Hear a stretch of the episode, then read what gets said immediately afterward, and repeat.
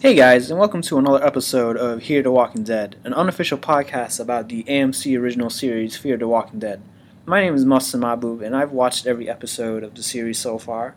So, if you guys are tuning in to Hear the Walking Dead for the first time, what I basically do here is discuss everything up and including the current week's episode of Fear the Walking Dead.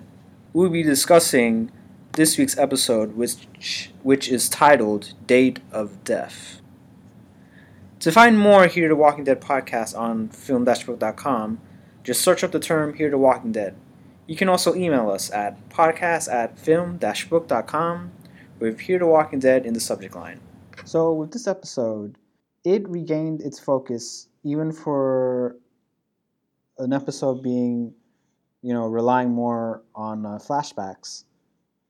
I thought that this week's episode of Fear the Walking Dead delivered a really powerful, family oriented episode that filled in the blanks with uh, what happened with Travis and Chris uh, when they were at the farm following the violent ending of uh, last week's episode, Do Not Disturb. Pretty much to the show's credit, Chris ended up not being a redeemable character. Travis wasn't able to talk him out of joining you know, that crew of bandits, nor did Travis have to sacrifice his own life to, you know, somehow show Chris the error of his ways. Travis kind of found himself on the outside of this one, with no way of, you know, bringing his his son's humanity or morality back despite his best efforts. As I said during during last week's episode, this storyline is finally coming together and using Travis in a more effective way.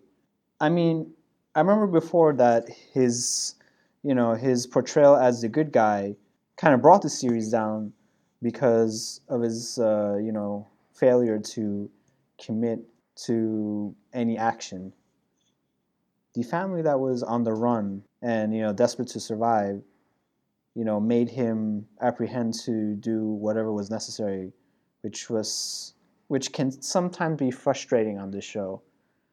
But over here, when I got to see him at the farm in those scenes where there was no real threat, you know, whatsoever, and you know, seeing this, you know, side of him when he was with the, you know, with this new group, it really made Travis uh, shine as a character. At the center of the story was a severely wounded James who Travis tried to keep alive for a few days, despite the fact that some of the groups, you know, followed this motto that, you know, to leave any everyone and anyone behind, even if they're dead weight, which is something that only worried Travis about what his son Chris was taking away from these band of uh, a-holes.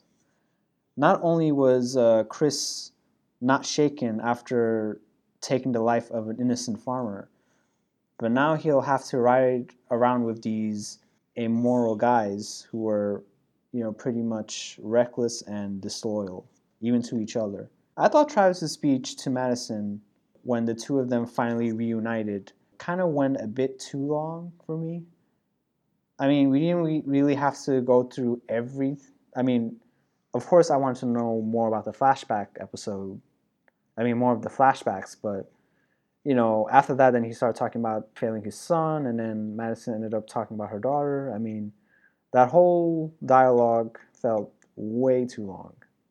I mean, they could have cut down a little bit on that and not maybe just mention their kids a little bit and then talk about what's next for them. But that was something that you know the episode really didn't have to go into a lot. I mean, we even got to learn a bit from that long dialogue about you know him basically losing Chris after uh, his divorce. But you know, I pretty much preferred the flashback story than what else has been going on at the hotel and at the Tijuana camp. It even led to Madison coming clean about about Alicia's father to her daughter, which allowed them to reconnect after you know, those two had a fallout during last week's episode. Again, they've been some great quiet character moments during the back half of the season.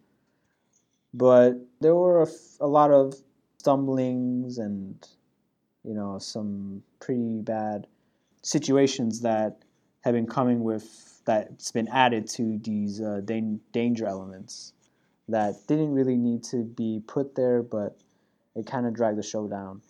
So now my question is, what is going to happen to Chris? I mean, after he's separated from his father, will we ever be seeing him again? And and even Ophelia too, with that matter, since uh, we did see her drive off uh, during last week's episode. I mean, will these two eventually meet up?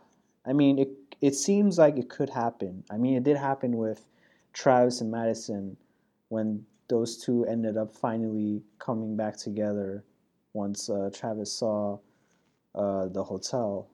And that's one thing that I feel like that's going, you know, that might soon happen because, like, if you've seen the end of the uh, the end of the episode, Brandon, you know, who was one of the bandit guys that Chris was traveling with, he ended up coming to the gates of the hotel with another guy at the end.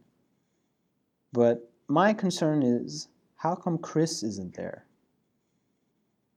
That I feel like is going to be another story that we're going to end up circling back to at some point as the show keeps doing this habit of going around in circles. I mean, at least Madison's move to send a signal to Nick did hold some problems, some future problems that may end up coming back and coming back to bite her. You know, with these 50 uh, strangers looking for shelter. I mean, she owns it, she knows it, but I guess the signs, you know, that's lit up to pretty much is to send a signal to bring other people into the uh, the hotel. So that is something that I definitely do want to see happen uh, during these last two episodes. But overall, this week's Fear the Walking Dead, it did turn its focus back on Travis and Chris, and it did really give a great storyline about about a father trying to, you know, trying his utmost best to save his son from turning into a a dangerous human being in a zombie apocalypse. I mean, obviously he couldn't get through to him, and Chris ended up going his own way. But the storyline did help elevate Travis more as a character, showing us that he actually matters on the show. So I'm glad that they were able to do that in a more humane way as possible. Well, that's it from me, guys. So thanks for listening to this episode of Hear the Walking Dead. You can find more of my work on film-book.com. All you got to do is search up my name, Mufsin or you can search up this podcast, Hear the Walking Dead. If you guys have any comments for me, you can find me on Twitter at MufsinM. If you guys have listened to this podcast on iTunes or another podcast service, please rate and review this episode and make sure to give us those five star ratings that we really need. Uh, if you guys are listening to this podcast on our YouTube channel, Filmbook Podcast, please like our video, subscribe to our channel, and even leave us a comment in the comment section. Tune in next week when we review the latest episode of Fear the Walking Dead. Thanks for listening, Dead Walkers. We'll see you then.